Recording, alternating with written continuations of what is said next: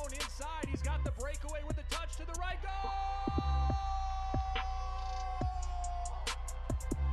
Everything you wanted from this debut. It's Brandon Bye taking a shot with the left. Goal!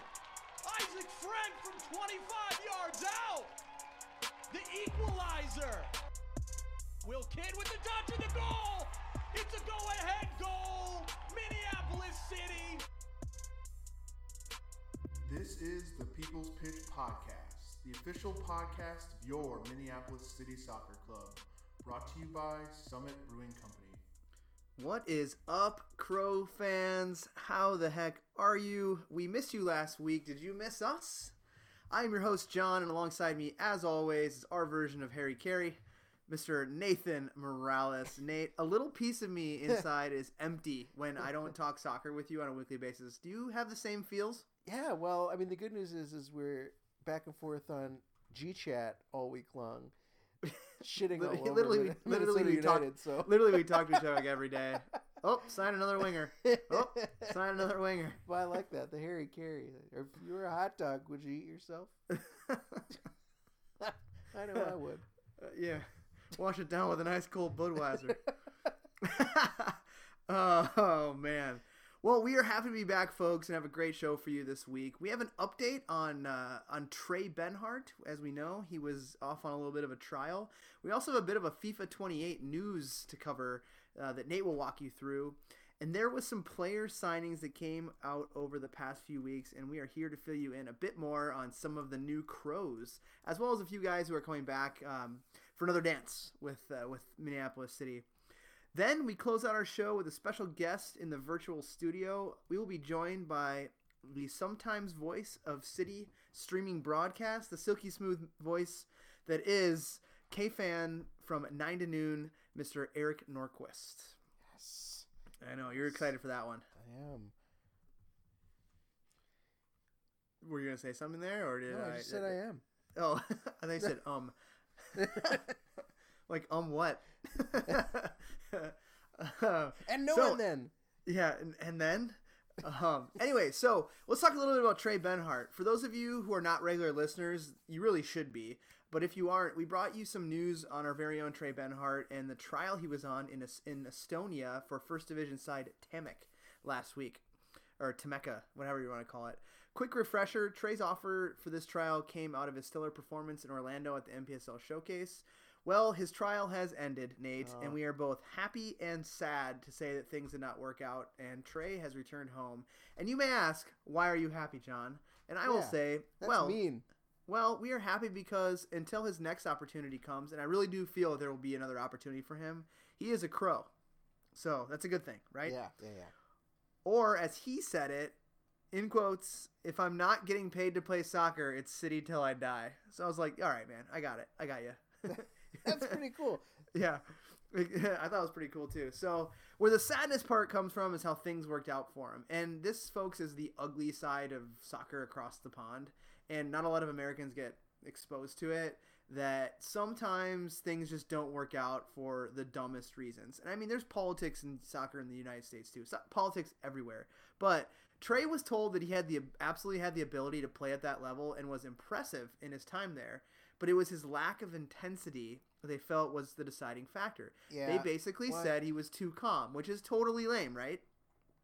Yeah, isn't that kind of the? That's why we love him. First of all, Right. Is that he's totally Old calm. Faithful. Yeah, in, in like almost all circumstances. But Exactly. whatever, man.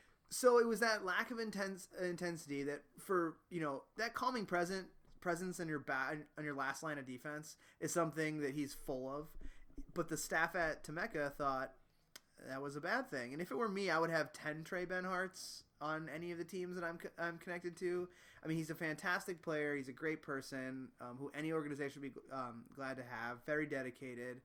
But apparently, he just didn't have. He, he wasn't a crazy a crazy madman, and that's what they need. That's what they wanted. So, um, so at the end of the day, we can we can put it like this: the Benhart family is not going to be vacationing to the Baltics anytime soon. It feels like such a cop out reason to give anyone like you.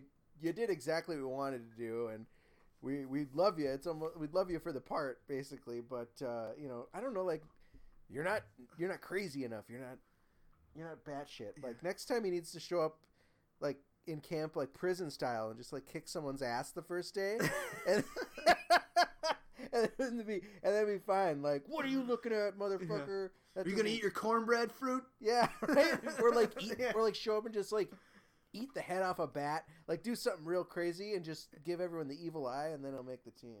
We're the John Randle eye black. Yeah, I mean, I'm sure that's not the dumbest reason you've ever heard for not making a team, but I mean, it's pretty close. it's got to be so.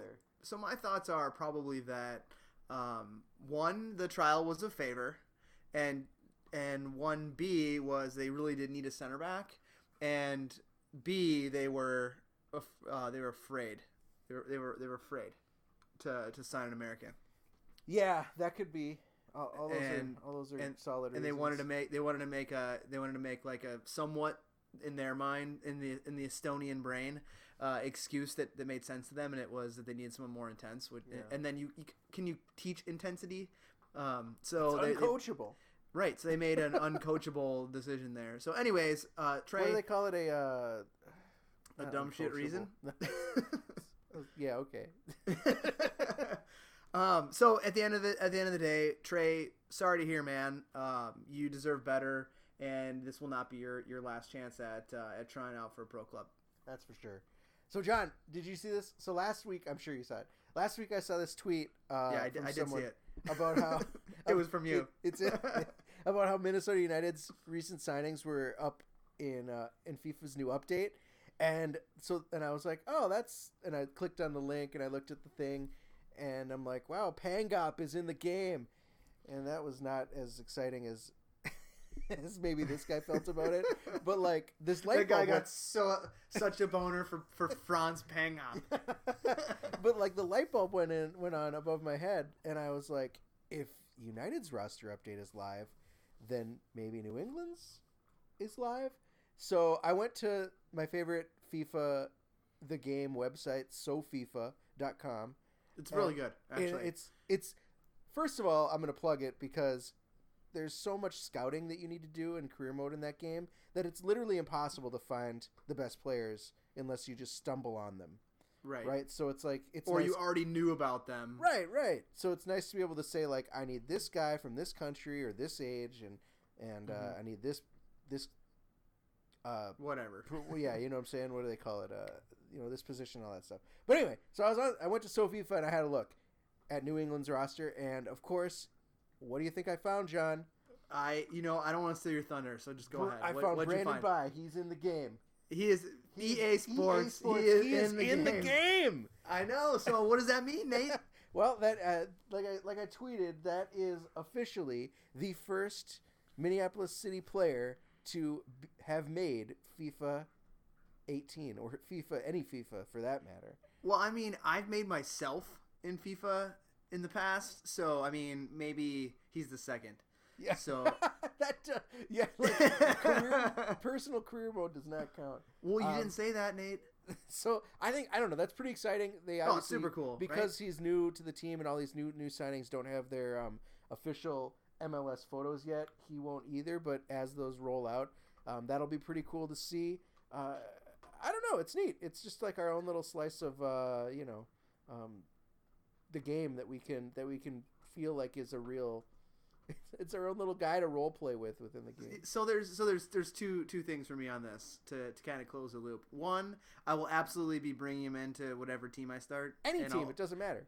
and I'll completely overpay him. Yeah. So, um, so, and two is uh, awesome that his uh, his uh, combined rating is a respectable 69. no, it's sixty. No, it was 69 when I looked at it. Oh, was it? Did they Yeah. up it? That's crazy. I think he got. I think that preseason that preseason goal he scored against FC Cincy gave him an extra nine points to bring him up to 69. Damn. Well, he- So hats off, Brandon. You 69 master you. so that's so that's pretty cool. Um, some pretty cool past player news, but there's all sorts of current and future player news that has been either rolling out this week or um, is secretly within your mind, John. And I wanna I wanna make sure Yes. we talk about that. Yes, we're doing kind of a slow burn. You know, you know my uh, my take on the slow burn from our trip to Aurora. Mm-hmm. You know, you don't you don't You know, when you're on a bus ride to Illinois for however long, six hours, eight hours, whatever it was, and, and you got a cooler full of beer, it's a slow burn. A you know, you don't burn. you don't want to to go off with a with a bang. So we're doing player news as a slow burn this year instead of uh, the shotgun blast. But putting on my sporting director hat and keeping it on really since the season ended last year, I've been working with our coaching staff to bring in players um, of need and to lock up those players that we identified from last year that we wanted to bring back. Well, Nate, as you know, the club has started to put those out um, on the internet, and Yes. you can check them out on Twitter and I Facebook. And uh, we're really excited about the first group of players that are coming, that are uh, joining us this year. And um, I guess we'll just start off with the uh, the returners because it's a little bit lower hanging fruit here, and then we can have a little more of a discussion on two new players to uh, to the murder. So first is Martin Brown Jr. Uh, I mean, what else do you really need to say about this announcement? The followers of the murder, you know who he is, what he can do. Fantastic player with that lethal left foot who can put a crying baby to sleep with his first touch alone. he, yeah, he controlled our midfield last year, and we will look for him to do more of the same this this year in his second year at the club. And uh, just an awesome guy to have. Yeah, I also heard he's he's not a bad roller skater. what? Wait, what? he's his social him and his brother went roller skating. like like old school four wheel roller skating at the I don't know rink. if that's in his contract. He's allowed to do those kind of extracurriculars. Oh shit, busted. Um, no, it's super cool to have Martin back. Um, he's one of those guys that as we move forward uh, and build, and as the team keep continues to grow, like I can see him turning into a player coach or just a coach. Like he's got the he's got the the skills, but he's also got the wisdom and the mind to really um to help other people develop and younger players develop, which I Mhm. think is something that the the team, uh, especially in the direction that, that we're moving towards with these this U twenty three squad and a lot of younger guys on the team, um, including our next player, we're gonna need uh, in the future. Right, exactly. I think you know Martin's made a conscious effort to to explore coaching as a career. Uh, you know, he helped Adam out at De La Salle Yep. over the um, the high school season. He's you know he's coaching club soccer in the fall, um, and then yeah, won the winter and in the fall, and then likely into the summer as well. So uh, I, I think you're right. I think Martin, um, not only a good player, but also uh, a good advocate and grower of the game and, and uh, teacher of the game. So awesome to have uh, have him back.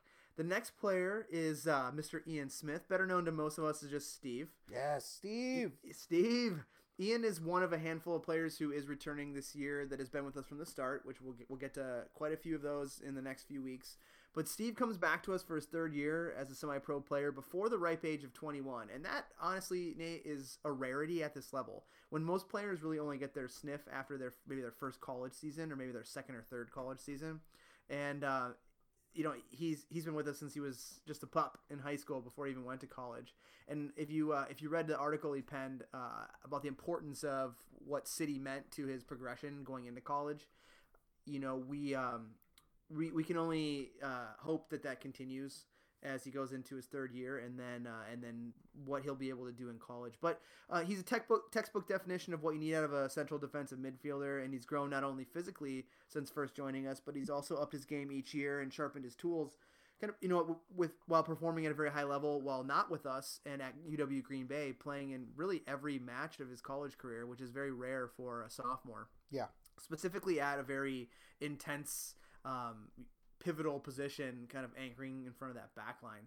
So, um, you know, we can anticipate him to take another jump this year. You know, I, I, I talk to him regularly while he's up at school, and he just puts the work in, and we can surely see him scoring another goal this year and, and pulling one of his sock down for uh, for a celebration. But happy to have Steve back. You know, we don't know how long we're gonna be able to keep him for. This might you know it might be his last year before he tries to go on to um, another level uh, as he wants to make soccer uh, a job. So Yeah. you know we'll see. But happy to have him back, and, and we know what we're gonna get, and, and hopefully he's kind of sprinkles in some new things like uh, like more p- forward passing. Yeah. Please, M- MTA more forward I mean, I- honestly, I, th- th- in all honesty, that's a joke. I. I, did watch him play in college this year, and he is he's added that to his game, which is exciting. So Well, one of the So, cool yeah. things about Steve is that, you know, we've watched two seasons now in Minneapolis City, almost every game, and that means we've also watched almost every goal scored against us. And I rarely I don't remember ever thinking like, ah, Steve really fucked up on that one. Right. Um, there was only one that I can remember, and it would have caused him to get a second yellow card. yeah. So, yeah. I so mean, I that, think you know just another talk talking about another calming presence, another steady hand in the you know uh, another Green Bay Phoenix. That's another Green Bay Phoenix. It's like they're they're it's like they're they're growing quiet intensity up there. Well, their coach John John O'Reilly must just be really zen, like uh, So- Phil, oh, ja- so Phil zen. Jackson of the Midwest. So zen, but we don't have just older players or past players returning. There are a couple new players that you that you're really excited about signing.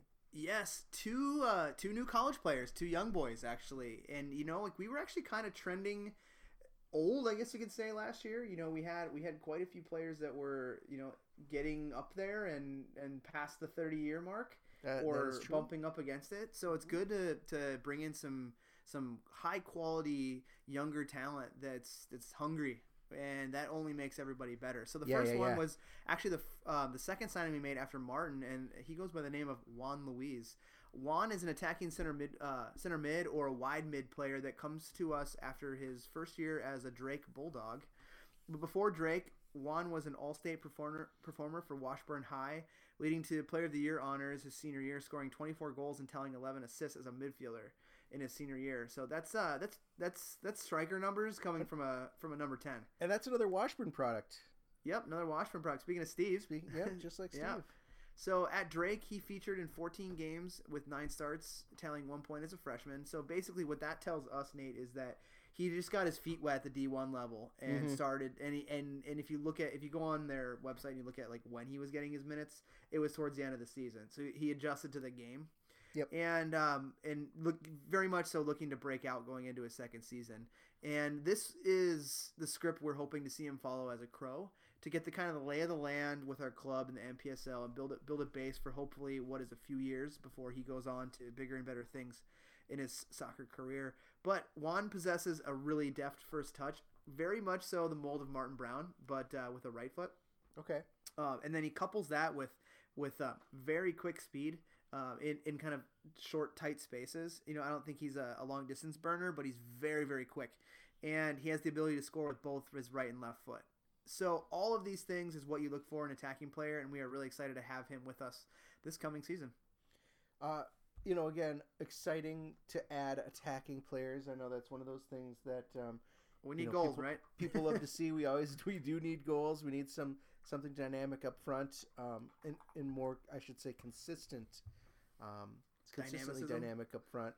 But uh, so that'll be cool. I'm always happy to. I'm always excited to see what new players bring. And like you said, it, it, if even if the first couple games or the first half of the season is is all about adjustment, and he spends some time with the U23 squad or whatever, uh, pretty exciting.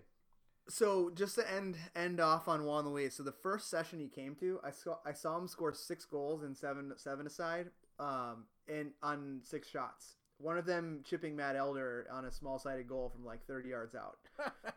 and this is like the first time I get to see this kid play. I look over at Adam and I said, "Should I just hand him the paperwork to, to sign him up right now?" And and the, the other part too is um, uh, he's a super nice kid. Like r- actually, all like all the younger players that we're bringing in are just really good kids, and that's that's awesome. It, it totally speaks to our no assholes policy, Yeah. and um and and and really um you know helps us continue the the mission of bringing in you know local players that uh that, that really want to be here. Nice. So I can't believe you got this next guy, and I can't believe I can pronounce his name. It is Tommy Katsianis. So how can you not believe that we got him? Well, he, that's a good point. He's just got um, from from what I've read about it, the pedigree is is there. yeah, I'm su- yeah, my real surprise is that he is um, he's not doing something else with his summer. Yes, so Tommy is another new member of the Murder, as we mentioned, and one that comes to us with a fantastic background in his young soccer career. Tommy plays the ten, so he's the attacking midfielder, um, and is has been very productive so far in his young career. He possesses really what I think is next level vision and the ability to make that lethal pass to break down a defense uh, with above average scoring ability from a number ten. So you know we talked about Juan Luis scoring 24 goals as a ten in in um, in high school, but but Tommy was able to do it at the college level, and um, you know, we're not talking about just a passer here. He can score goals. Before joining us, the, the Eden Prairie native played exclusively for the DA uh, for years with MTA. In 2016, Oh wow. he was called into the U.S. men's national team youth camp and um, uh, a few times actually. And although he didn't gain any first team caps, that is a fantastic opportunity for a young player. Yeah. And those performances led him to Northwestern University in the Big Ten, not the one here in Minnesota. and uh, where like former Crow Sam Forsgren, he was named uh, Big Ten All Freshman First Team. And his performance for the Wildcats in his first year really does the talking for the type of player I, that I just mentioned he is. In year one, he featured in 19 games and had 13 starts, leading the team in, with seven goals and 15 points. Highlighted, um, highlighting that is that he really seems to hate Rutgers uh, University. Yeah. In in three matches against Rutgers, which included two regular season and one postseason game, he scored four goals, including including two game winners. So that, that's that's like I really hate that team, or it's just like he had the secret Or- sauce against those guys. He had him figured out. Yeah, he just had him- like for a freshman to lead the team in goals. I mean, they didn't have a, that good of a year. Let me caveat that, but they're still, Still, playing in the Big Ten. Amazing. Yeah, exactly. So you know, four of those seven goals came against, or three of those seven goals came against Rutgers. And outside of Rutgers, I don't really see any other shitty team in the Big Ten. I think maybe Penn State maybe had a down year, but um, but I mean, you're playing against Maryland, you're playing against Indiana, you're playing against Ohio State, And that's just, that's just the attacking mid. Like, where are your Yeah. forwards? right, exactly. So um, so let's just hope Nate that he really hates Duluth like he hates uh, Rutgers this summer. uh, so this guy, just like uh, just like Juan Luis, though, both of these guys, it's kind of a testament to where not to come bring everything back to Steve, but we just talked about him. Like this is another MTA product. Juan was another Washburn product. Both of them a year behind Steve. So hopefully one day we've got a pretty solid core of guys that have played together and know each other. Well, actually, Nate, it's funny you say that. So I finished up. I mean, we're gonna have to have a whole show about the U twenty three roster too. Um, man, we got a lot of players to announce. Uh, I finished up signing um, uh, a couple players today for the U twenty three team, which I won't name by names, but um, one of them played with Juan Luis, one of them played with Ian, and you start looking at where these guys played club um, throughout the years, and um, you, you start seeing guys that popped up and played with Goose at um, Minneapolis United.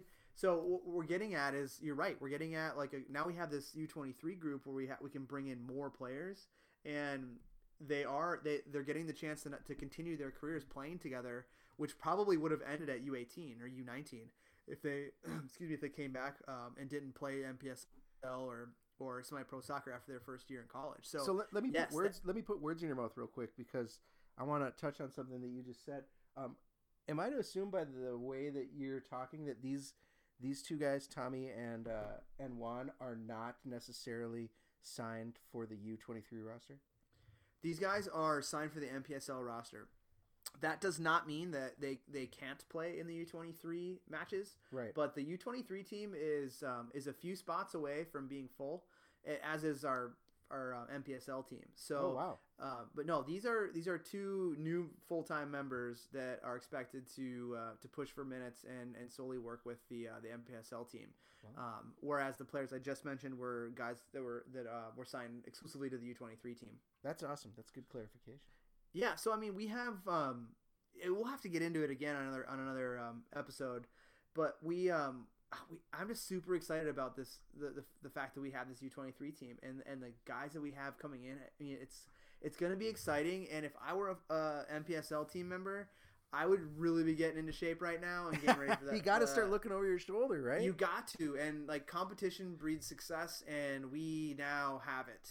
Um, and just super excited for it. well, I can't wait to talk uh, talk U23 roster, but we have uh, we have someone else to talk to right now, John. We do, we do, and, you have uh, a, a media boner for this discussion, don't you? you know it.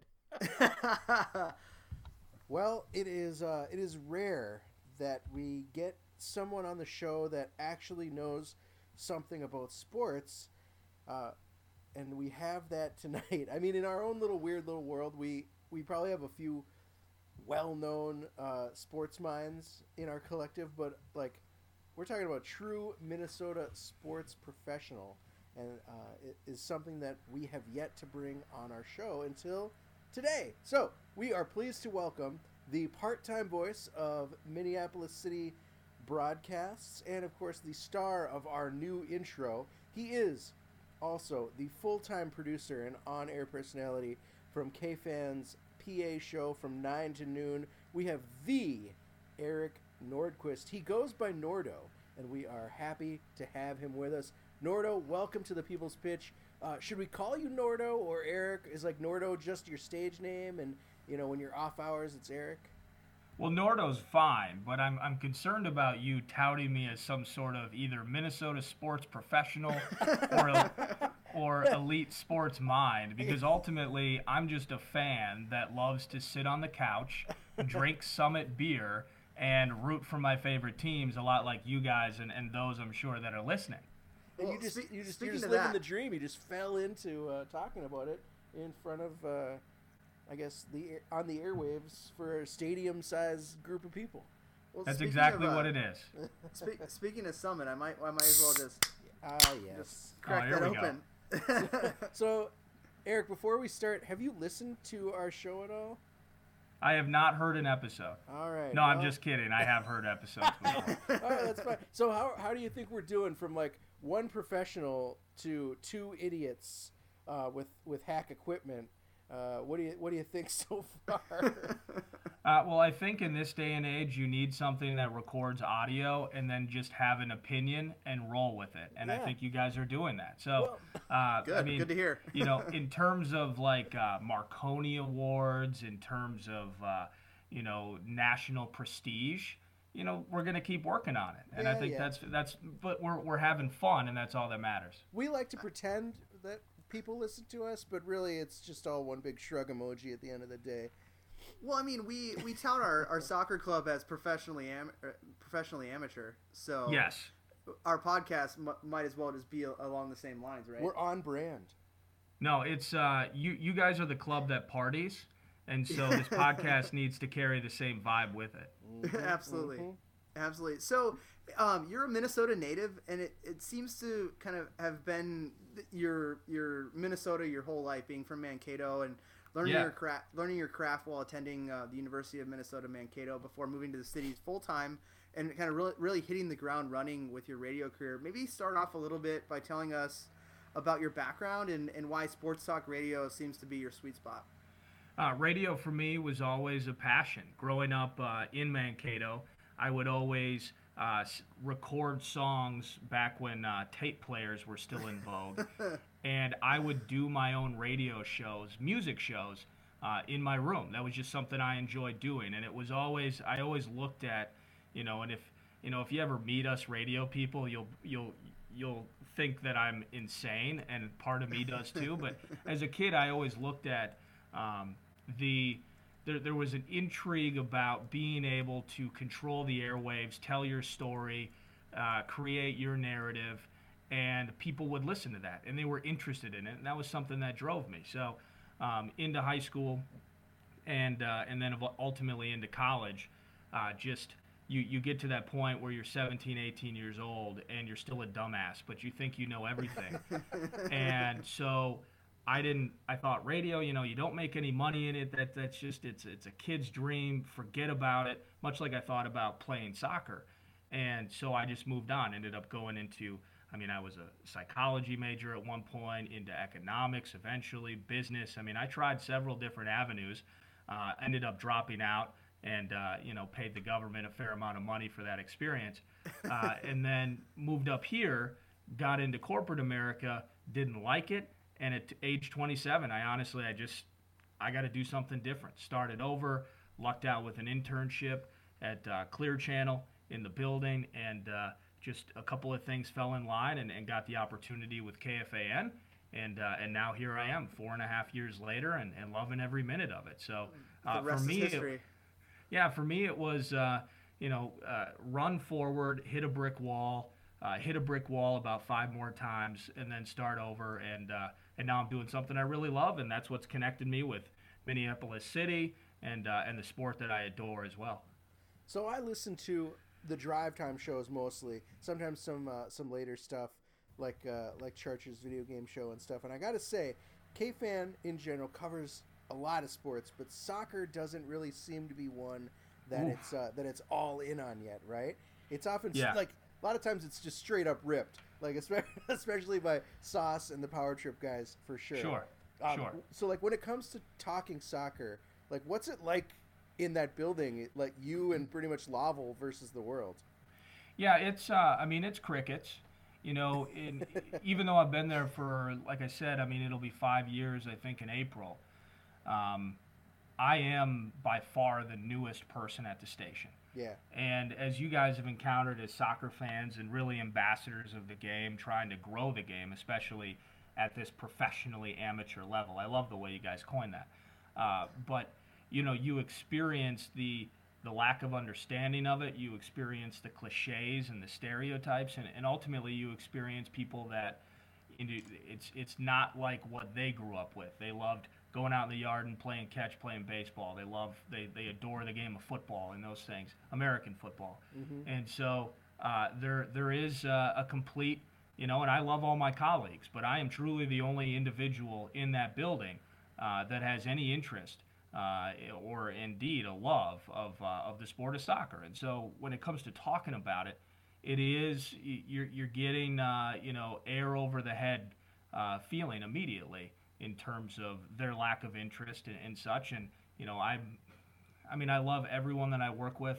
It's not for me to uh, you know I'm not trying to uh, evangelize i- i- for them, but just as a fan in the community and such, you know I, I hold it proud that that this is my sport. I enjoy it and uh, any opportunity I get to share that on the air, I, I will take advantage of it. But as you mentioned, uh, few and far between at this yeah. particular point, uh, those opportunities. This summer feels like a good opportunity to uh, to do a little evangelizing, right? With the World Cup happening and so many, uh, so many, so much, so many interesting narratives and stuff around that. At Nice of Team USA to care. right? Yeah, right. Yeah. Well, thanks for joining the party, USA. That's, right? I guess that is kind of a strike against the casual fan. Yeah, or- or couldn't the- couldn't the eke, couldn't the eke out three points fan. in Trinidad, huh? I mean, that's just the tough, rowdy place in Trinidad.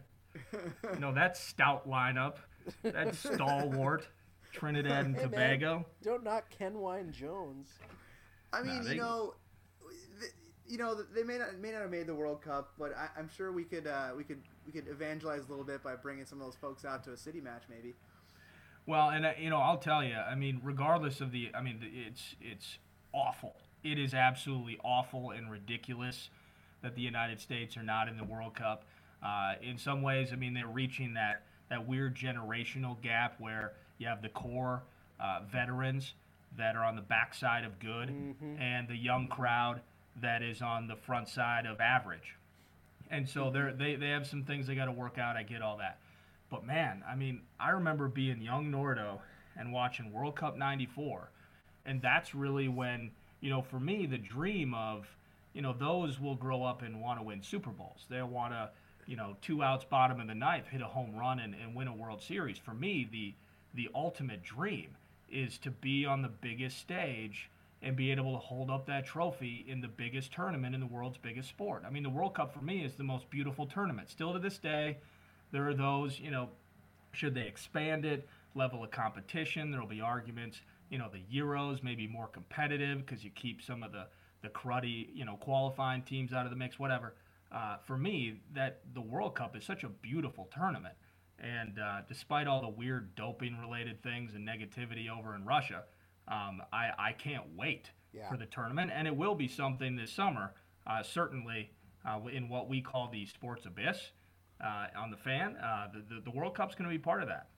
That's for sure. That's that's something to get excited about. So you mentioned, uh, you know, you've been watching soccer for, for a long time. You you have memories of 1994.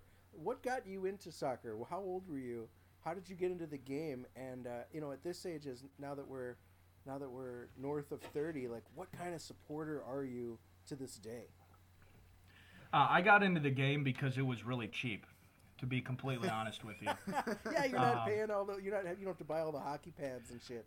No, there was, um, and and I think there were some up here in the cities. Maybe they're still around, but a place called Play It Again Sports Yep.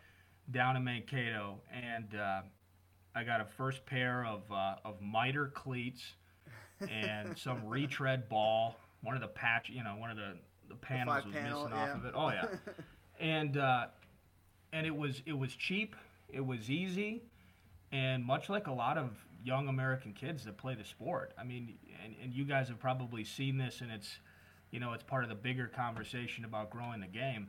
Soccer today is is different and it is growing, but it was a daycare sport in the late 80s when I first started playing. I was around five, six years old.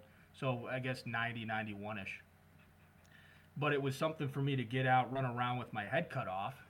And I just, I latched onto it, man. I mean, just ever since day one, just kind of the flow of the game.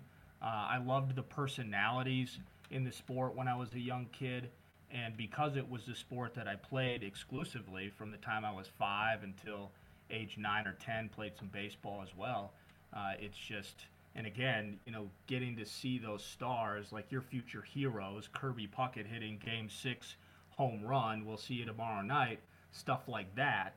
You know, my heroes were the, um, my heroes were the, the Eric Wynaldas or, or the Brian McBrides, um, you know, Claudio Reyna. I mean, I was in love with that guy when I was younger. So, you know, those personalities mixed with, you know, my mother pushing me into it, it being a very accessible sport uh, for a low income family like ours.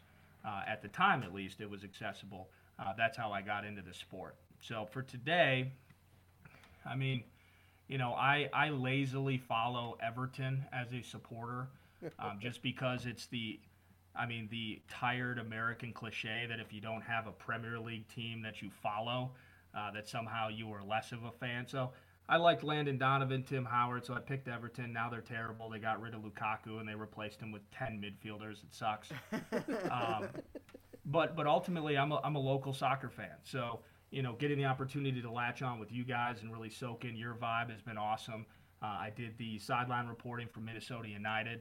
You know, it was it was a nostalgia moment for me when I got the opportunity to stand on the sidelines uh, back in the NASL days with with United um, to really feel the game again after being away from it for a while. So, you know, anytime it's on television, you know, following it online and such as well, um, I consider myself still to be uh, a very avid supporter of the game. Nice. So how how the heck did you get involved with Minneapolis City? All I know is that one day I'm up in the booth trying to set up the damn PA, and Yeah. here comes. Oh, by the way, this is uh, Nordo from KFAN. He's going to be doing the the announcing for the game on YouTube. Like, oh, okay, I've heard of you. Well, how, did yeah. you get hooked up with us? Well, you know, it was uh, it was one of those things where Arlo White was busy, and so. Uh, yeah, no, John I mean, Watson was busy. Yeah. all, the, the, all the A-listers. Yeah, John Strong uh, had a doctor's appointment, and so no, but uh, doing the sideline work with United, I, I, I don't remember exactly who it was. Maybe it was Dan. Don't remember who, uh, but somebody reached out to, to Brad Baker, who was doing some broad uh, doing the broadcast stuff for United, and he, Brad just simply asked me, hey, you know. You want to go hang out? They're doing a U.S. Open Cup match. I think it was it was the Oakland game, right? You guys won uh, two Yep. one, maybe. Oh yeah. Cor- correct. And so, uh, um, so I just, yeah, let's do it. Because for me, you know, I'm I'm also trying to grow my play-by-play game. I'm not great at it yet, um, but getting the reps and and again getting to do it with a sport that I love, um, that was my goal. So it was kind of a it was a matched relationship. You guys needed a warm body in the booth that particular afternoon, and uh, and I love the game, and I got to know you guys, and I got to know your players, and so it was a win-win. But it was really uh, Brad Baker with United connecting uh, through you guys, and, and then it all happened. A, ma- a match made in heaven, right? Hell yeah! How much fun are we having at Augsburg? Oh, yeah. Edor Nelson. That's where dreams happen. so, since you work with almost solely professional sports in the state, um, Yeah. what is it about Minneapolis City that makes you want to come back to call our games and to do do things like join us on our podcast that most likely gets like 0.005 percent of the listeners in one season of doing the show than you kind of get in your daily job? Well, A, I like you guys. B, going back to, you know, what we talked about a few minutes ago in terms of the the level of soccer conversation being had in this town. It's something that I personally am starved for. So anytime I get the opportunity to chat it up, I, I'm always open to do that. Um, but in terms of you know what you guys offer as a club, and you know, John, you and I have kind of texted about it periodically over the course of time. But you know, clubs are really the lifeblood of the sport. You know, and and like Brandon Bye, uh, you know, eighth overall in the draft. He's now with the Revs. And he's You in know, and- FIFA 2018 update. So we got a And- we got a, a crow in FIFA. And and part of that, you know, you can always go back. Well, obviously, it was Western Michigan, right? I think it was Western Correct. Michigan. Yep. Correct. Uh, so you can, you can you can give them the credit, but but a big part of it, you know, goes to you guys as well, and offering him the ability uh, to continue his craft in what probably is a more physical, um, you know, a, a, certainly more professional environment than what I watch typically in in college soccer, which is why a lot of the top American soccer players are going to Generation Adidas and some of these other things because you're not always getting uh, elite activity in the NCAA. So I've always believed that clubs are the lifeblood of the sport. Obviously, things work a little bit differently in the Uni- uh, in the United States than they do overseas. So there, you know, and we can talk about changes for hours on hours, and none of that will happen. But I think that clubs like yours are not only, you know, I've used the term ambassador a lot. I think they're important. I think they're necessary. I think the quality of play is there, and uh, and I want to be a part of that. And so that's what makes me, you know, not only do a podcast like this, um, but uh, but just be really engrossed in, in what you guys are trying to do and, and be as supportive of it as I can. That's that's pretty cool, man. That's that's really good to hear. Um, it's always great to find find support for Minneapolis City and, and the mission in uh, in I don't want to say unlikely places, but surprising places. So that's that's uh, again good to hear. It's just like when we see people like Jeb or Cody Cropper or some of these people showing up to these games, and you're like, wow, there's people actually want to see what we're doing out there. That's that's a good feeling. Well, the games matter and the quality of play is there. I think that's important. Um, you know, going back to the NCAA, you know, that's I, you know, the promotion relegation arguments and and all those things. I think in not only soccer, but in a lot of sports. You know, in particular with basketball, the one and dones. In football, the rules before you can be drafted, the lack of development leagues. I think the NCAA is the ultimate cash cow, and in really a lot of cases, the ultimate inhibitor in terms of creating, you know, that pyramid of play, and uh, ultimately, you know, the club. You know, I was talking, for instance, I was talking with Mason Toye, um, United FC's draft pick, Yep. and Indiana, he right? was, yep, Indiana. He was talking about how five, six thousand people are showing up to these games. I think he was in a national quarterfinal with the Hoosiers, and that should be the club, if, if that makes any sense. The the accessibility from a development standpoint, moving it up, and it, it connecting it to the institution, connecting it to the NCAA, in my opinion, is an inhibitor uh, to the growth of the sport of soccer. So that's just another reason, you know, when you talk about people wanting to see what you guys are doing, it's because you guys are doing things in, in my opinion, the right way, and uh, and that's a good thing. And so I like being a part of it, and that's why other people want to be a part of it too. Uh, they just need to hear more about it, I think. Yeah. To your point that the NCAA is a is a cash cow, like could you imagine the alternate universe if soccer made the kind of money that college basketball or you know, God forbid, college football made, and how Sure. what kind of a pipeline it would be in that case for for professional talent and for for world talent. Well, if in that ultimate in that ultimate universe, uh, then the United States is the ultimate soccer world power. Yeah. Then it's like, let's go see what Lithuania has to offer in basketball. It would be that version of it. I mean, it would just. I mean, you go overseas, it's it's the dream team. It's just, you know, it, it would be incredible. But Yeah. that's you know, and since that's not the case, um, you know, you see obviously the limitations in the various tiers. You have the federation basically just fighting itself at various times and having issues supporting whether it's USL or NASL is in and out of constant on the verge of folding. They're a complete mess. And MLS is what it is, fighting for TV deals. But Yep. you can see the American sports model, as good as it is for the sports that it has created, you can see some of the negative aspects of it, even from a development standpoint, starting to come in overseas. I mean, if if you live in England, you know you have to be frustrated that money is bringing in international youth to play in English club leagues that is taking the mm-hmm. spots of domestic players. Mm-hmm. And you know part of that has to do with the the bloated TV deals and the cash cow nature of the of the highest leagues.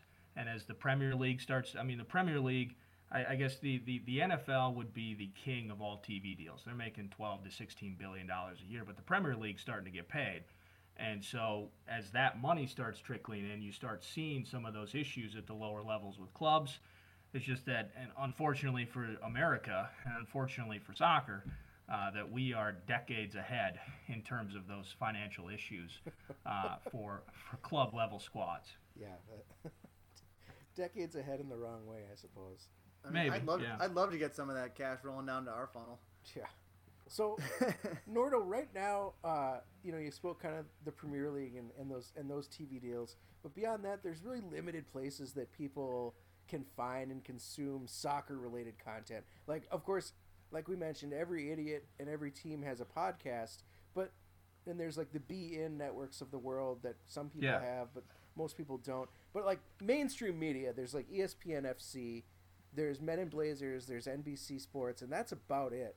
Do you see more soccer content sneaking into like large market radio and TV in the future here, or are we kind of living in our own ecosystem and we've got what we got? Um, I think that it's so tough because there's so much discretionary income in this country, and you know the the big four take up a significant portion of that pie. I do see it growing. I think the unfortunate part of it is that it's not growing at the pace that any of us want. I mean, with with MLS, for instance, you know those, and they, and I doubt they'll ever actually release what their subscribers have been for MLS Live over the course of time, but it's difficult because of that to really determine how much people are actually watching Major League Soccer. Yeah. And part of me, in some ways, you know, if I had to bet, uh, there is a higher market share, and it's it's tough because it's it's still limited viewing on Saturdays. But Premier League soccer, I, I just I, I would almost bet that in some ways that's doing better, and is still more popular in the United States from a viewership standpoint, even than MLS. So um, I I think it's I think it's growing. I don't think it's growing as fast as we want it to. Uh, but I definitely, I definitely see that. I mean, and the coolest part about um, the new networks coming in, or as we, in our own rights, we're, we're tired of paying. You know, my wife watches Bravo, I watch live sports, and somehow it's $150 a month for, for cable. you know, so as you go to cutting the cord and you go to more of the a la carte, you see digital streaming. Uh, is it LA? Is it LAFC that's doing exclusive YouTube broadcasts? I think Yeah. for their inaugural season. That's so really thing, smart.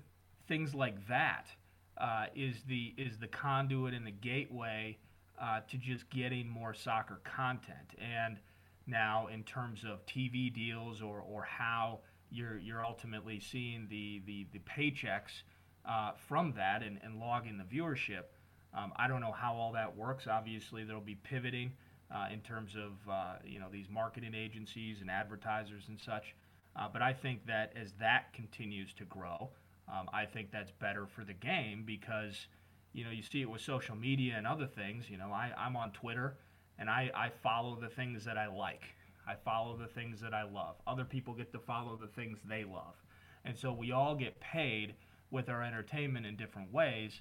And so those that love soccer uh, will gravitate to those things. I mean, soccer fans, you know, it, NFL is super popular and people will watch it and, and all that's good.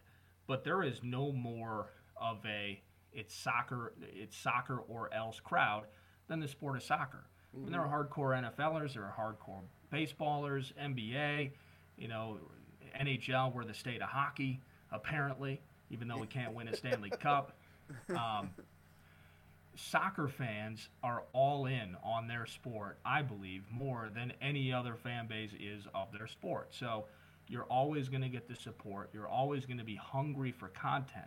It's the it's the starving lower class in a way. It's the Yeah. it's the it's the star. I mean, it's a second tier sport in this country, and that's the reality of it. So. Uh, as that content makes itself available, soccer fans are going to pay for it. It's good for the sport, and uh, definitely, definitely, we'll continue to see an uptick there. I think that's that's the source of uh, a certain amount of frustration for some very for some vocal soccer fans is that um, be, they're used to that environment where a greater percentage of a, of a, so- a crowded a, a live game is going to be all in on soccer than it, than you, you would have it. An NBA an NBA game which is you know going to be quiet half the time.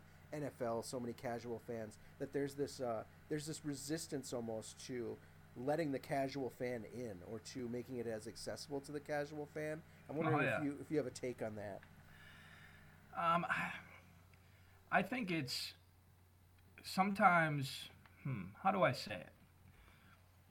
Sometimes soccer fans can be. I don't know if it's a defense mechanism. I don't. I I guess I, I don't know what the origin of it is, but it. But you're right. You can go to a match, and if you just want to hang out, have a couple of summits, and watch 90 minutes and go, um, that's your right to do so. But you do get the vibe where it's it's got a community cult nature to it. And that for me as a soccer fan, I appreciate that and I enjoy that. But to an outsider who's just like Look, I don't understand why that guy threw himself on the ground. I mean, isn't that that's the ultimate go-to for a non-soccer fan is the That's like that's 100 percent meat sauce right there. Yeah. So, and you know, or I don't know why this is happening. Why are those guys lining up nine or ten yards away from the ball and standing there and holding their nuts, hoping not to get hit? You know, why are these things happening? Um, you know, they're, they're, I don't want to call it. It's not a snootiness or an arrogance about it, but it's there. There is a community cult nature to the sport that certainly would make it difficult for the casual fan to come in. Now, I will say this though as well. That's not something that you know I notice uh, on a regular basis. I mean, you know, going to Loons matches, for instance, going to your match, uh, your matches. I mean, for the most part, it's a lot of people that just want to drink beer and have fun.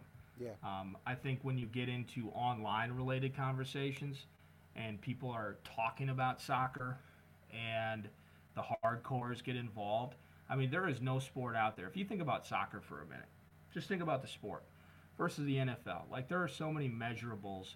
I'm going to Indianapolis. Our radio show is doing shows in Indy for the NFL Combine next week. So I'm going to watch guys in their underwear run the 40 yard dash. They'll throw a ball around a little bit. You know, they'll do a high jump. Like, the pro sports in this country are, are so much based on measurables or stats. You know, you know Russell. You know Russell Westbrook is a triple double machine. You know that uh, Karl-Anthony Towns hits the rebounds. You know what uh, Jimmy Butler does in the fourth quarter. You know Joe Mauer's batting average. You know all these things. But when you watch the sport of soccer, you don't understand what Kevin Molino is doing. You don't understand what set up Brandon Bye to get away uh, for an opportunity to shoot one on one. You don't understand those things Yeah. uh, because they're difficult to measure. There's so much And creativity involved, so much more creativity involved than Ex- ex- probably any other sport Well, and outside of potentially improvisation, really. Yeah. like improvisation is such a big thing in soccer that you're you're right. You you can't measure uh, a calculated run a guy makes when he doesn't get the ball, but he cleared space out for another player. It- Well, it- and there's there's instinct and intuition to it as well. I mean, you know, guys that score a lot of goals, it's not just because they have the best finish. I mean, there's probably some guy in the back line that might have a better shot than your best attacker. But what makes your attacker that guy and what makes him good and why he scores all the goals is there's an instinct, there's a feel to the game where he's in the right spot at the right bleeping time every single time and when he gets an opportunity he finishes it and you can't put a number on that and so the difficulty for a casual fan coming in is getting the is taking the time to understand how different this sport is when you're ingesting it than just looking at stats and numbers and box scores because you can't look at the box score of a 0-0 game and understand why Everton got out alive against Chelsea or something like that or why that's a good result. It's a tie. What the hell happened? That sucks. I don't understand why it's a tie. Uh, isn't there an overtime? I mean, isn't there a shootout? What's going on here? Uh, so I think for the casual fan, you know, understanding how different the sport is to view and to appreciate kind of the amoebic nature of these 22 guys on the field just roaming around. There's passing, there's passing. Oh, there's a shot. Oh, now there's a lull. Oh, another shot, more lull. You know, I, I think for the casual fan, it's difficult. And then if you get, like you, you know, you asked, the, the I, I call it a, a bit of a community cult syndrome with the hardcores because they love this sport so much. I think it can be difficult for casual sports fans to to feel comfortable or at least sink their teeth into it right away. Yeah. Mm-hmm. Yeah, totally So agree. let's talk. Uh, let's talk MLS for just one second, and uh, specifically, of course, Minnesota United. They uh, Yeah. by last count, they have seven wingers on the roster. Um, they're now they're announcing new signings every day from Brazil, Cameroon, um, all over. How can this all come together in basically a week? Like, are we Um, looking at another negative twelve goal differential to start the season?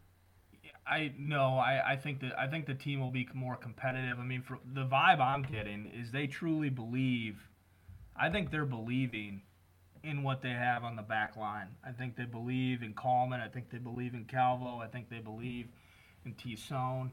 And so I think what they are trying to figure out though is how they can be more aggressive and do I mean this is this is Heath's game. I mean Heath wants Heath wants them to push forward. Heath wants them to be as aggressive as possible and be on the attack at all times. So I'm not necessarily surprised that those are the choices they've made.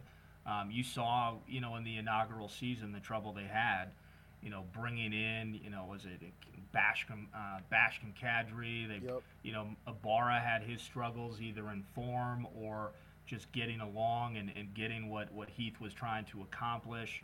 You know, trying to figure out the best spot for Molino to be effective. And then, you know, going through the growing pains of, of Abu Danladi. And, and so uh, bringing in more wingers, I think, is, is speaking to what he wants to do uh, from a game standpoint. But uh, it speaks to speaks to a lot of faith in a back line that, uh, you know, it had its struggles last year. So I, I, I believe the team will be significantly better. I mean, it's it's it's easy to say it post haste, but you know, you take those first couple of months out as they, you know, were trying to figure out just what the hell they had and what they were doing. And I mean, this was a team, uh, probably not a playoff team, but but certainly competitive enough to to feel good about what they were trying to do. And you just hope that, you know, in year two now, uh, with these additions, I mean, I doubt it'll happen, but they're speaking so highly of, of the Toye. I think it's it's Wyatt Omsberg. Uh, they love this Carter Manley cat, so they think they aced the draft, which I'm sure everybody does before games matter. Yeah. But uh, I, I, I, I think they'll be better. Um, I don't see them as a as a bona fide playoff team until I watch them, but uh, I think they'll be infinitely more competitive and, and certainly a, a much more enjoyable product to watch on the field.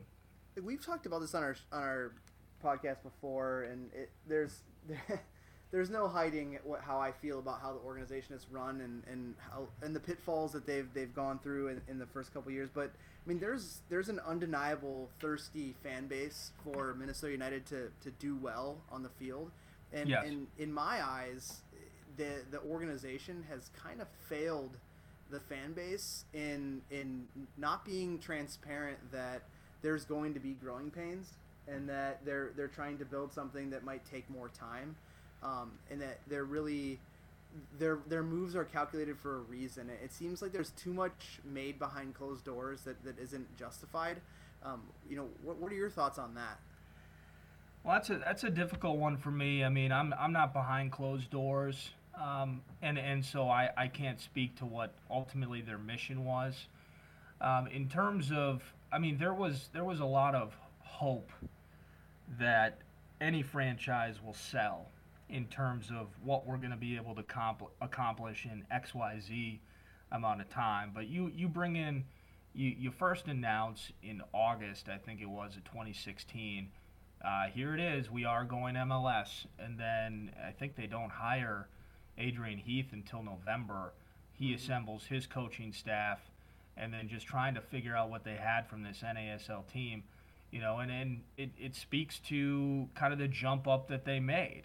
I mean, and that's, you know, tier system and, and, and all those things aside, they made a significant jump with what they had on their roster in 2016 to what they were trying to do last year. And so that's why, you know, an Ibson or a, a Christian Ramirez, Brent Kallman, I mean, these were in, in Ibarra, uh, they were the only guys that, that were still around. So you put all that together, they go out on the market, and, you know, they, they weren't afraid to spend a couple of bucks on a couple of veterans. Uh, Vadim, uh, I mean, that's a whole nother. Oh. that's a, What whole, can you that's a whole other conversation for a different day. you know, he, he didn't he didn't work out, and and Alvbåge, you know, might be the nicest guy in the world, but uh, he had his struggles in net. So Bobby Shuttleworth comes in. I thought provided a, a real nice stopgap. Uh, that's just not something I can really speak to in terms of in terms of hope selling versus the actual result. You know, I, I think the the fan base is very thirsty. I think the, the organization uh, is best served by serving the fan base in the most accurate, reasonable, pleasurable way possible, which, Yeah, I agree. you know, in this case is getting people in the seats to watch good soccer and win games. And, you know, what I see, I mean, you know, they bring in Chris Wright. Chris Wright's got 20 years equity uh, with the Wolves and Lynx. I mean, this is this is real deal Holyfield type of executive. And I think, you know, the, the team, from my standpoint at least, and I can understand, I mean, last year wasn't good. So there's there's reason for for fans to be like, you know, let's get better and let's get better in a hurry. And I, I think the team feels that. And from everything I've heard, I was talking to Amos Magee, director of player personnel. You know, I've, I've gotten the chance to talk to Manny many times over the last handful of years. I mean, these guys care about winning games and, and putting a good product out there overall. So, you know, there there will always be disagreements on how a, a team operates and those things. I can't speak to that stuff, but but I do know and I do feel that uh, that these guys want to win games and, and please the fan base. I always look back to um, to what Atlanta United did and how and how their organization matches up against uh, Minnesota United's and, and just how how different they went about being an expansion team and and and the results behind it. And, and Yeah. they're re- they really set the mark for the future of MLS by by bringing in South uh, young South American talent um, at a cheap cost and then basically using the European model of, of growing these guys to sell. And and I look at what what Minnesota United did and I'm like man that is the exact opposite. And they had the exact same platform to succeed and they didn't Do you And remember though? Like I remember in the off season when we were worried about who was going to be. I'm talking about like between uh, before we went ML- MLS or after the announcement was made, I should say, and before the start. That like there were all these. There was all the speculation. It was like. Guess where Manny is this week, and he's down, and people are like, "Oh, he's in Argentina. Oh, he's in Costa Rica. Oh, he's down in Brazil. Like, what what kind of South American talent is he bringing in?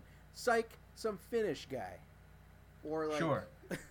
Vene- or, or Venegas you know and it's just like Well, Yeah. I mean, you can't you can't like they they rolled the dice on some of these dudes, but um, you know, some again, to John's point, not quite ex- not quite what to the effect that Atlanta did.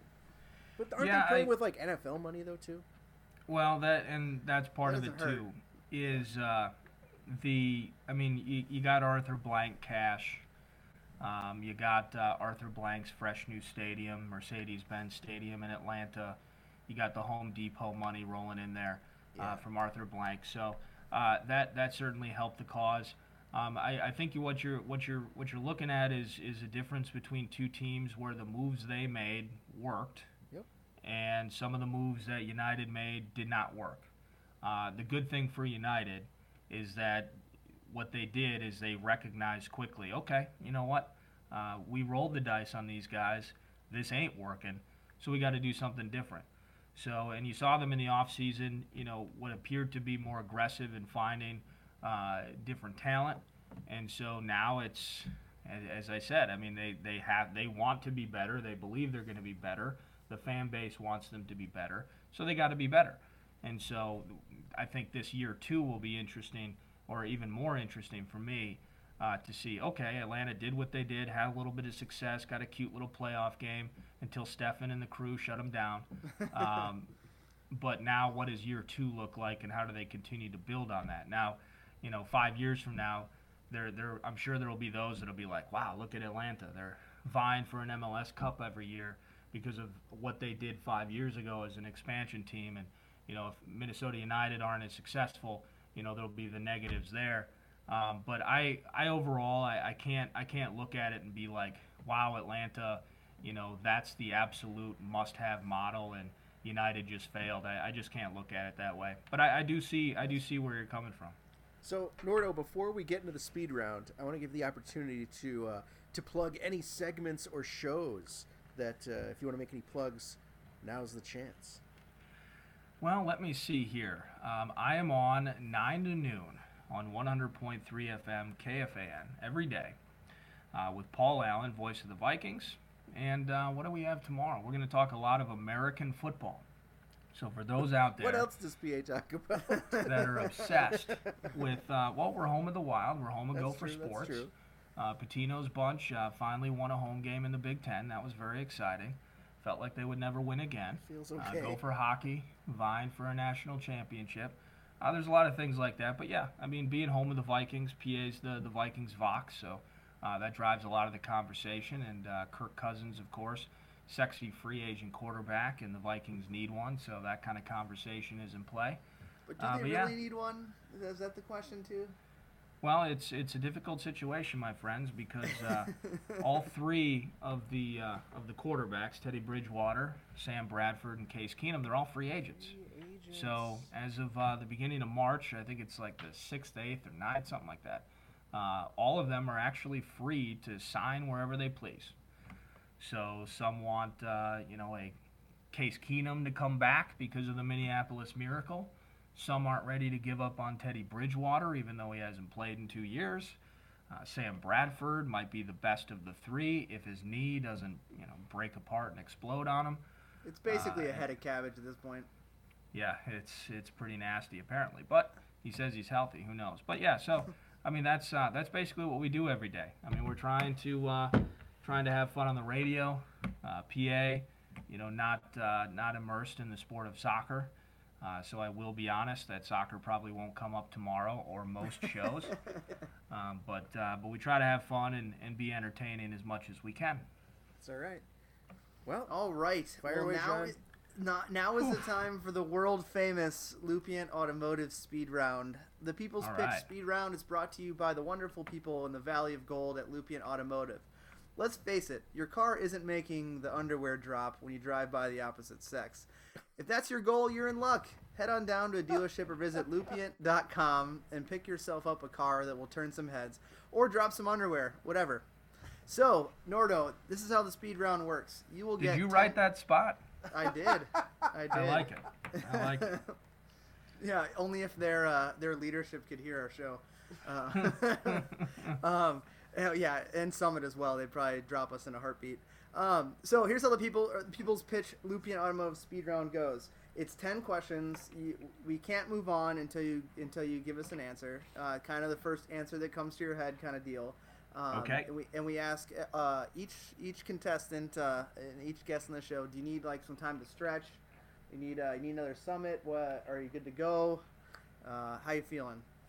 No, I'm uh, I'm 100% guys. All right. Okay. So let's uh, let's dive in. Uh, question number one: What is the name of this Norwegian Viking, best known in medieval and Icelandic sagas as having founded the first continuous settlement in Greenland? Oof. Ragnar? Uh, that is incorrect. It is Eric the Red. Ooh, Eric the Red. Uh, number know this two. You make me sound like an idiot here. Okay, perfect. Uh, two plus two is four.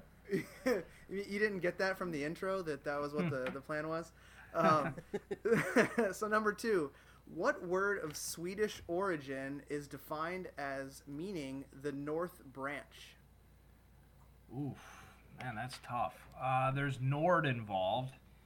Um, I believe Nord. Maybe that's. Oh, you're killing me. I'm just gonna go uh, something do Nord. So that is incorrect it is nordquist so if you're if you're following along the first answer was eric and the second was nordquist Okay. So uh, see see what we did there. You'll be surprised how many people don't get get that we usually start the speed round with people's names. Don't I worry do now. From now uh, on, there are no correct answers. Yeah, there are I no do- correct answers from now on. I do need about four summits to answer the remainder of these. Well, you now have some uh, some knowledge to drop on people in just casual conversation. Oh, that's perfect. Eric the Red and Nordquist. I didn't even know what my name meant. I thought it was Star of the North. It's uh it's the North Branch if you're Swedish, I guess. Apparently, Very cool. That's what that's what, uh, what Google told me. Okay, uh, so number three, we like to ask this question for most of our guests, and, and we kind of covered a little bit uh, in in our conversation. But what's the first big or like the best soccer moment you remember?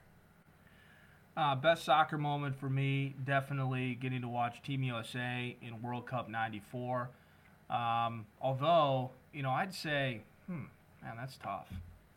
Landon Donovan, Algeria. Let me see. You know, I'd, I'd probably say 02 when Team USA made the run uh, to the quarters. Yeah, that was a that was a big one. And if not for, I mean, a blatant handball on the goal line, we're level. I mean, what what are we?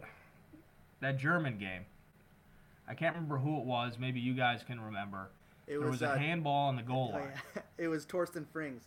That's who it was. Screw that guy. uh, but that but that summer, I mean, how cool was that? I mean, it was it was incredible, and uh, and I loved every bit of it. So number four, um, what's the most interesting thing that's happened while you were on the radio airwaves? Um, hmm. Let me see here. Other than miscellaneous vulgarity. So one, okay. So one time, there's a lot of interesting things. I mean, we've we've had a lot of good guests. We've had a lot of good bits. Um, but I guess if you wanted to peel back the layers and actually just sit in a radio studio, it's not as entertaining as you might think it is. Um, A lot of sweatpants. like I mean, so for our morning show, a lot of people like to come into the studio periodically and just watch the show because they like to watch the personalities go back and forth and you know just the human cartoon characters at work. But you would not like to sit in the studio and just watch nine to noon, uh, just a couple of bleep holes talking about sports for three hours. You know, we're, we're happy to have you come in anytime you want, uh, but it's it's not uh, it's not necessarily entertaining. But I do remember um, live spots. So when you're on the radio, you get like an endorsement or something. You try their product. If you like it, you get to talk about it on the radio. That's a big part of how radio people get paid. And it was uh, it was a special, and I won't say what the advertiser was, but it was 20 bucks off uh, your first use of it. And so I rattle through the whole spot. This is one. This is one of the first times I had ever done a live spot. And can you swear on this podcast? Oh, yes, yeah. you can. Okay, perfect. So go through it, blah blah blah. Uh, use my code Nordo, and you're gonna get 20 fucks off uh, your first use of the service. And I do the immediate like two second, uh, two second stop.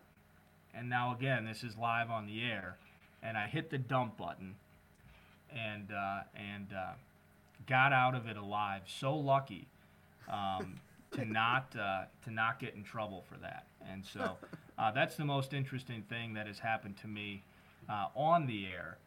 Um, other than that, uh, periodically, live broadcasts. If somebody goes out um, on location somewhere and it breaks down, um, those sorts of things can happen. So suddenly you're scrambling and doing 10 minutes of free show by yourself in the studio, and no one likes that. So, uh, but really, it's uh, that that one of my first endorsements four years ago. Uh, my first opportunity to promote a product on the air, and uh, and I created a potential FCC violation. Well, I mean, since we're not sponsored by the FCC, if, if you're a member of Minneapolis City and you refer someone to become a member, you get they get twenty fucks off of their membership. So, Make it 40, to be honest with you. so uh, number five, who is the most famous person you've ever met? Um, that's a good question. I mean, that's a little bit subjective because it's athletes. Um, but you know, whether it's uh, Fran Tarkenton, um, who else have I met? Yeah, Fran Tarkenton. God, this is see, it's tough because I see these guys all the time, and now you they're guys just are put, dudes. Yeah, just there's guys in the radio. Uh, they're just dudes. There's no doubt about that. Um, I met uh, I met Bill Parcells at uh, at a combine. Uh, that's pretty cool. Yeah. And he wasn't even in coaching. He was just walking around. I don't even know why he was in town. Um, I've met Peyton Manning. Um, That might be your winner. yeah, Peyton Manning's pretty cool. I was about five feet away from Tom Brady um, during Super Bowl uh, opening night at Xcel Energy Center, uh, and I was so in awe of his beauty uh, that I was too afraid to uh, to walk up and shake his hand. But uh, Was one Yeah, of those it's- cases that the only it- thing that came out was "I love you." Yeah, correct. It was uh it's it's you know, and these guys like as a kid, these guys are your heroes. I mean, these you know, going to Vikings training camp in Mankato where it was based for 50 years and I grew up there. I'd go to training camp and getting to see John Randle and Randy Moss. I mean, these guys to me as a 5, 6-year-old were gods. Uh, but now, you know, you get to meet them and this isn't a knock on any any of them per se. It's just that you get to meet them and they're just people. And so the the allure of it after a while from like a like a star or a celebrity standpoint, it does kind of go away a little bit. You respect them and you appreciate, you love what the the stories they can tell and the great things that they've done, and you're a fan. Um, but it's you're you're not quite as starstruck um, after a while and that's i mean it's it's the coolest part of my job working in radio is getting the access to those guys but uh, For sure. you know it's it's not as it's not as jaw dropping anymore as it once was Okay, so number five, or sorry, number six. If you were on a desert island and could take one condiment with you, what would it be? ooh these days it would be sriracha Sriracha. Yeah i put uh, i'll put sriracha on just about anything now i uh, i've always been into spicy foods man sriracha's the best i put it on everything Put it on some ice cream, whatever. okay not on everything but who was uh, who, Nate? Who was the, the the guest that we had on that was like pickle relish, like immediately? Oh no, it was like, and I was like, sweet pickles. Yeah, of course. Barf. Oh, who was that? It, Oh, it was Oh. Doug, Doug Sidney, our goalkeeper Yep. coach. Yep. I was like, what? Are you, who are you? Pickle relish Ugh. yeah, sweet pickle relish. Couldn't i mean i love i love sweet pickles but But yeah, the only thing you could eat for the rest of your life on a desert island. Ugh. Um, all right, number seven. Uh, everybody gets one of these. It's a would you rather question. Um, would you rather only be able to listen to Nickelback songs every time you turn on music, or be forced to read all 56 pages of the iTunes terms and conditions every day for the rest of your life? Uh, Nickelback is awful, so I would read. I would read iTunes every single time. Nickelback is so bad, um, and and God bless them. I mean, they are the kings of the studio bands. They're still rocking. They were at the state fair this year, but ugh, that is terrible. I'll read. I'll read that all day, no doubt. Okay, number eight. What was your favorite moment calling a city game so far? Oof. Uh, my favorite moment calling a city game is when, while I was calling the, the game, you walked in with a summit and said that I could have that while calling the game, and uh, and was able to enjoy a fresh beverage while taking in the action.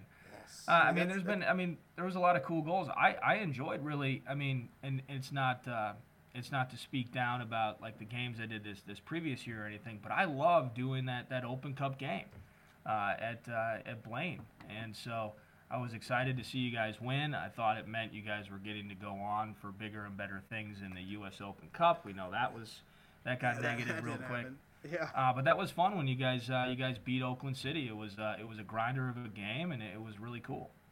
Yeah, I think that was a, a highlight for a, a lot of fans. Okay, uh, number nine. What is the greatest sports call of all time? Ooh, that's tough. Hmm.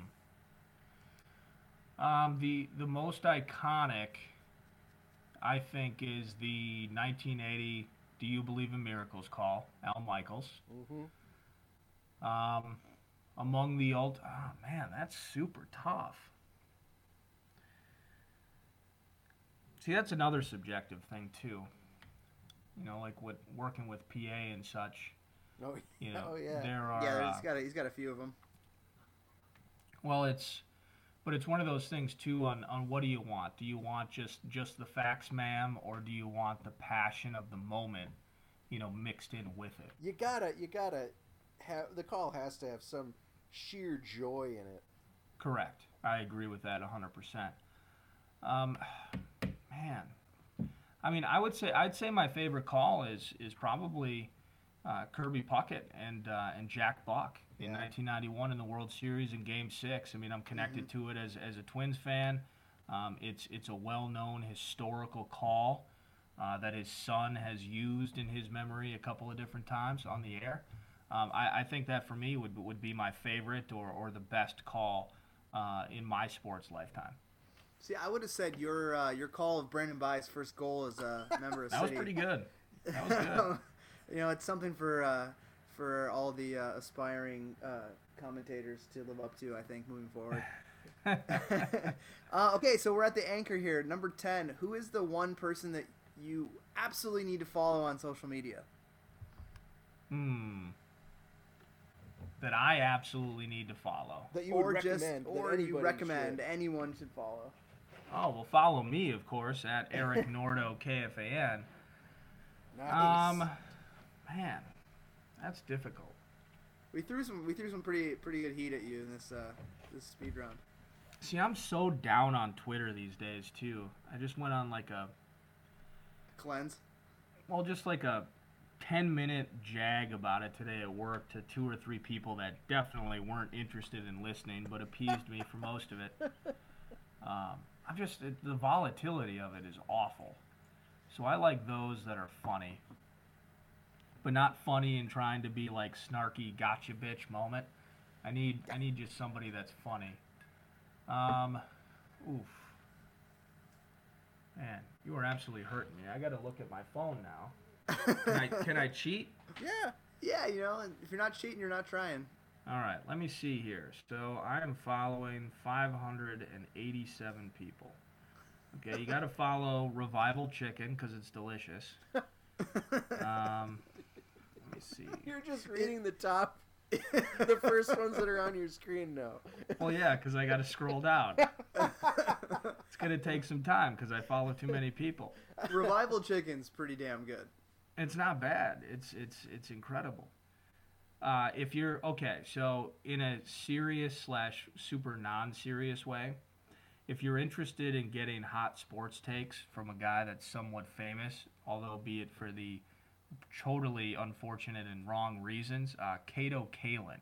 Oh yeah. Kato, right. Kato Kaelin is one of the most diehard Brewers and Packers fans that you will ever meet. I'm a Vikings fan, so we'll always disagree on that. But his tweets and the absurdity spewing from his fingertips uh, now with the ability to put 280 characters of, of that out there uh, is one of my favorite follows because during uh, Brewers games and Packers games, he is out of his mind. Everybody should be fired. You know, it's it's a beautiful thing with Kato Kaelin. Kato underscore Kaelin, uh, former house guest in the Brentwood neighborhood of Los Angeles. Also, all uh, fun fact: Kato Kaelin went to my high school in Wisconsin. What? Yeah, Kato Oh, is a, a Catholic Memorial Crusader. So is there a, a at uh, at that particular school? Do they have like a, a a picture frame with him up? I mean, is that something that that It's school actually uh, that it's school actually advertises? it's actually a, uh, a a black leather leather glove hung from the rafters. Whoa. That's you took that one too far, John. People people died. Well, that is all for tonight's yeah, let's show. end on that one. Oh, Uh, we can't we can't end on that note. Oh, th- I just thank you so much, Eric. I think uh, it's awesome. You know, the the segment ran probably longer than, than we've had any interview, but it's been it's been so cool uh, picking your brain and just talking about talking about sports with once again a true professional, uh, Eric Nordquist of KFAN. Um, you know, I, hopefully we'll see you again in the summer. Uh, and uh, Well, it's May it's uh, May fifth the opener, right? that's right. That's right. Man. sometime in May. When's sure your when's your some- first home match? There's gonna be some preseason goodness, I'm sure. Some uh, some some friendlies. that we've got that we've got brewing. So we'll have to keep you posted. and Make sure that you are uh, you are in the house. Well, if you guys uh, if you guys will have me, I'd love to uh, I'd love to do the broadcast again as much as I can. I have a blast with you guys, and I'd love to do it again. Uh, awesome. Yeah, definitely, definitely one A on our list. And our first home match is May twelfth uh, against Med City at home. Sweet. Med th- City. yeah. No, I'm, I'm thinking Duluth. Duluth had Duluth was where the coach was was getting after people on Twitter after the game because he was trying to defend one of his players being uh, overtly brutish on the field. Well, now That he guy coaches in Montana, so Yeah, Oh, that does? guy is a, a certified turd. well, it sounds like he's got a better view now. yeah. that's for sure. Well, thanks again to Eric Nordquist uh, for joining us this week.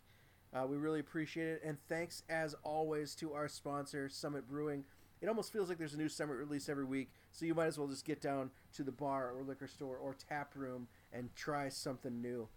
Memberships for 2018 are so much damn bang for the buck. Uh, do you have yours yet? Because if not, go get signed up. Sixty dollars is going to get you a cool season pass to every upcoming city game, including uh, the NPSL and the U23 matches. It's going to get you that fancy new membership scarf, and of course, a vote to help uh, make what we created your own. And if you're already a member, you can refer a friend and give them 10 fucks off their membership and grab yourself a sweet discount on merch while you're at it. Those credits do stack up, so refer everyone in your village. If you like helping people, you need to align yourself with us, a fine group that loves to give back. Minneapolis City is a 501c3 that does good on and off the pitch by providing those less fortunate to have a safe, reliable place to play the beautiful game. Uh, you think you're looking at those taxes and you're thinking you sure could have used a few more deductions. Get started for next year and uh, and give to the club that gives back. So we are out on the town, and uh, and we want you to be there. How much do you know about soccer? Well, I'll let you gotta you gotta let us know. We have a soccer themed trivia night coming up, starting at 7:30 at the local in downtown Minneapolis on Wednesday, February 28th. Uh, you're gonna get great Minneapolis City prize packs for all winners, and uh, and of course it's gonna be fun for everybody. If that's got if that's not all, members can pick up their member packs, and people can pick up merchandise that they ordered uh, for will call at that event. Soccer trivia, Minneapolis City trivia, 7:30 p.m. at the local on Wednesday, February 28th. I'll be your host. You will be there. If you want to get a hold of us, we have made it easy. You send a note on Twitter at the People's Pitch or through email at mcscpodcast at gmail.com. Please, all questions, comments, and concerns, hit us with them. And as always, you can complain to the club about our vulgarity at MPLS City SC. And that is all for this week. Once again, we're going to leave you with our house MC. This is the current Minneapolis City midfielder Miles Stockman Willis, who goes by the stage name Malaise, with a track called No Heart. I'm Nate. That is John. That has been Eric, Nordo, and you are the people. Until next time, soccer is a gift. Put it inside your heart valves. You got hope. Mason just fucked your bitch. Uh, two 15s, one big enclosure. How I get my closure, become a composer. I don't need exposure, but I need a mower. Always off the ogre, Shrek with extra odor. About the bullshit, I'm a bulldozer. Say it straight face, no, I ain't playing poker. Me, myself, and I, I was born a loner, never had a heart. I'm no ordinary organ donor. Money magnet, man, I'm about to bag these maggots, mainly from the brainy magic, causing racket with no ratchet. I don't talk much, all about the action. Fuck my parents' house, trapping, trying to make the Hamptons happen. Uh, get an A on the report like Voldemort, deporting bodies. You were hot, now you're not. Cool, guess you were wasabi, blasting off like a rocket hourly, like it's a hobby. Win the league like taco, all you hear is bravo. Call me Johnny, I'm a. Never been to Tommy Johnny, flow far from your average Joe. So my bitch is bad as Bonnie. Took a tab and dent my mind, retinals rise, seeing crystal clear, crystallized fears near my spine's rear. Staying clear of what's not myself, mesmerizing mirrors, humbling niggas mumbling. They need to hit a deer. Their position's clear, mine resides in all Poseidon's peers. My career's guided, driven by some gilded gears. Cheers. 215's one big enclosure. How I get my closure, become a composer. I don't need exposure, but I need a mower. Always off the ogre, Shrek with extra odor. About the bullshit, I'm a bulldozer. Say it straight face, no, I ain't playing poker. Me, myself, and I, I was born a loner, never had a heart. I'm no ordinary organ donor. Rocking the golden fleece, so don't try me. Asking God, why me? Three times wearing Y3s. Three minutes, three dots, he's replying. He said these rappers need to start dying. Boy, I gave you the gift to bust off. Dapper young boss, tough soft toss. So knock that rust off. Remember hard bars by far on the bus stop. Now hider or lost stealer, you can't make this bus stop. Depressed in my hut, I admit in a rut. Still living good on the edge like brownie crust. Trying to make a claim to fame. When you make that claim, it's sus. I'm a game changer, on a game breaker, give it up. Impressed or so? At peace, never stressed at home. Motto is progress or go. Heart cold as a Eskimo. Damn, these niggas desperate. I'm a hero like Despero. Bully proof and fully grown. Gooned up eating escargot. Writing like I'm Edgar Poe. Got the process of a pro. Show you how to flex a flow. Records ready, set in stone. Think confetti should be thrown. Riding through black rims. Big blunt like a blimp. Balling hard, get a glimpse. Well mannered, natured pimp. So I touch her fish koi. Tell that bitch quick. Throw her D's on this rich boy. Make her turn around cause she know that I got the voice. Don't wanna hear you speak less 10 G's on the invoice. 215's one big enclosure. How I get my closure. Become a composer. I don't need exposure, but I need a mower. Always off the ogre. Shrek with extra odor. About the bullshit. I'm a bulldozer. Say it straight face. No, I ain't playing poker. Me, myself, and I. I was born a loner. Never had a heart. I'm no ordinary organ donor.